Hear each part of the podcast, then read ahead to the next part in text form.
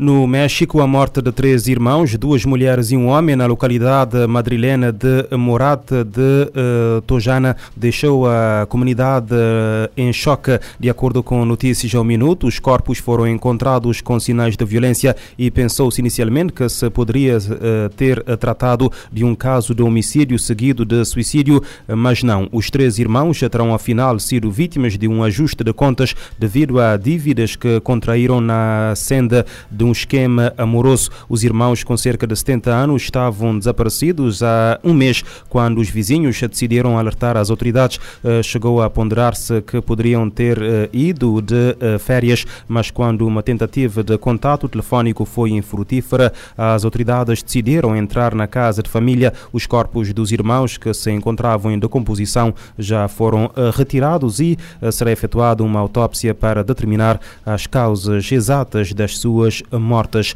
No Brasil, um homem foi detido na manhã de quinta-feira por ter matado a facado um segurança de um supermercado eh, de onde roubou chocolates no Rio de Janeiro. De acordo com o site de notícias da Globo G1, a vítima foi transportada para o hospital uh, do Andaraí, Andaraí, mas uh, não resistiu aos ferimentos. Em comunicado, o supermercado refere que o segurança terá sido agredido por um homem que roubou chocolates. Ao ser abordado, o suspeito fugiu, mas regressou ao local e esfaqueou o segurança. A polícia militar foi mobilizada, conseguiu interceptar e deter o arguído. O agressor de 29 anos, o homem tinha consigo duas facas. O suspeito, que tem antecedentes por furto, confessou ter sido o autor do homicídio às autoridades.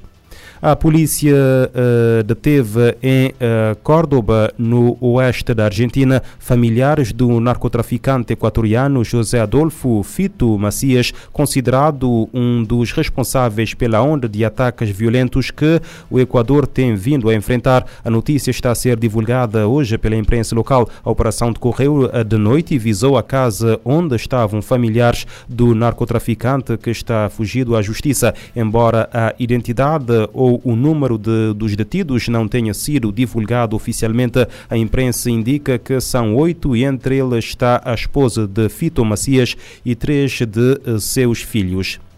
1,8 mil milhões de pessoas em todo o mundo devem enfrentar a escassez absoluta de água em 2025. O alerta é da Organização das Nações Unidas para a Alimentação e a Agricultura. Comunidades em todo o mundo estão à procura de formas de gerir a água de forma mais sustentável e encontrar novas fontes num contexto de mudanças climáticas que aumentam a incidência da seca. O Programa das Nações Unidas para o Meio Ambiente, PNUMA, apoia esses esforços em projetos que envolvem desde a purificação de esgoto até a semeadura de nuvens. O objetivo dessas iniciativas é aumentar a resiliência frente a uma iminente crise hídrica global, que pode deixar dois terços da humanidade enfrentando estresse hídrico até o ano que vem. A segurança hídrica deve estar na agenda quando os líderes se reunirem em Nairobi, no Quênia, no mês que vem, para a sexta sessão da Assembleia da ONU para o Meio Ambiente, o órgão global de tomada de decisão de mais alto nível sobre questões relacionadas ao tema. Hoje, 2,4 bilhões de pessoas vivem em países com estresse hídrico, definidos como nações que retiram 25% ou mais dos seus recursos renováveis de água doce para atender a demanda de água. As regiões mais atingidas incluem a Ásia Central e do Sul e o norte da África, onde a situação é considerada crítica. Mesmo países com infraestrutura altamente desenvolvida, como os Estados Unidos, estão vendo o nível da água cair para níveis recordes. A coordenadora da Unidade de Água Doce e Marinha do PNUMA, Letícia Carvalho, afirma que a escassez de água se tornou uma questão crítica para um número cada vez maior de países. Segundo ela, as nações em todo o mundo precisarão ser mais criativas na maneira como gerenciam, conservam e protegem as fontes de água nos próximos anos. Além disso, a especialista afirma que usar fontes de água não convencionais, com sabedoria e em harmonia com a natureza, será essencial para o progresso acelerado nos objetivos do desenvolvimento sustentável.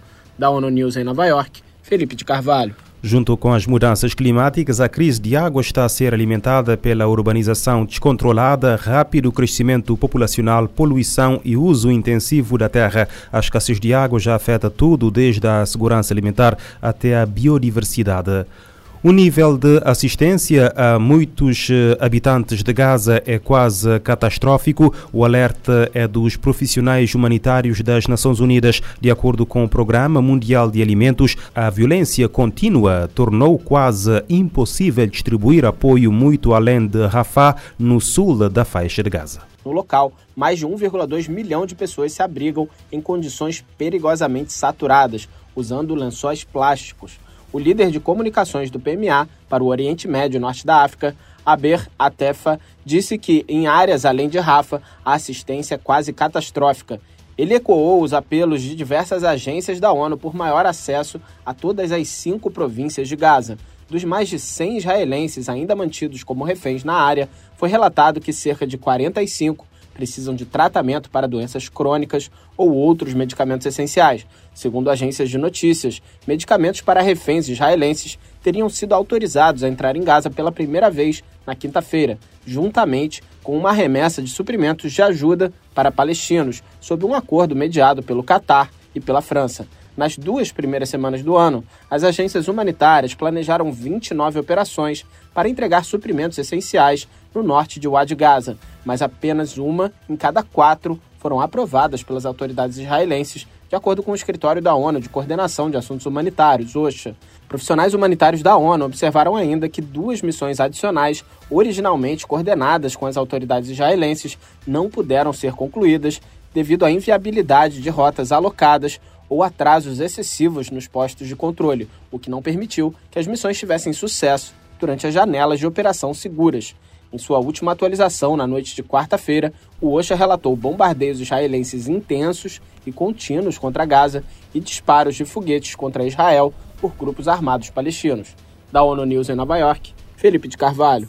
O Fundo das Nações Unidas para a Infância descreve Gaza como o lugar mais perigoso do mundo para ser criança. Das quase 25 mil pessoas que foram mortas, cerca de 70% são mulheres e crianças.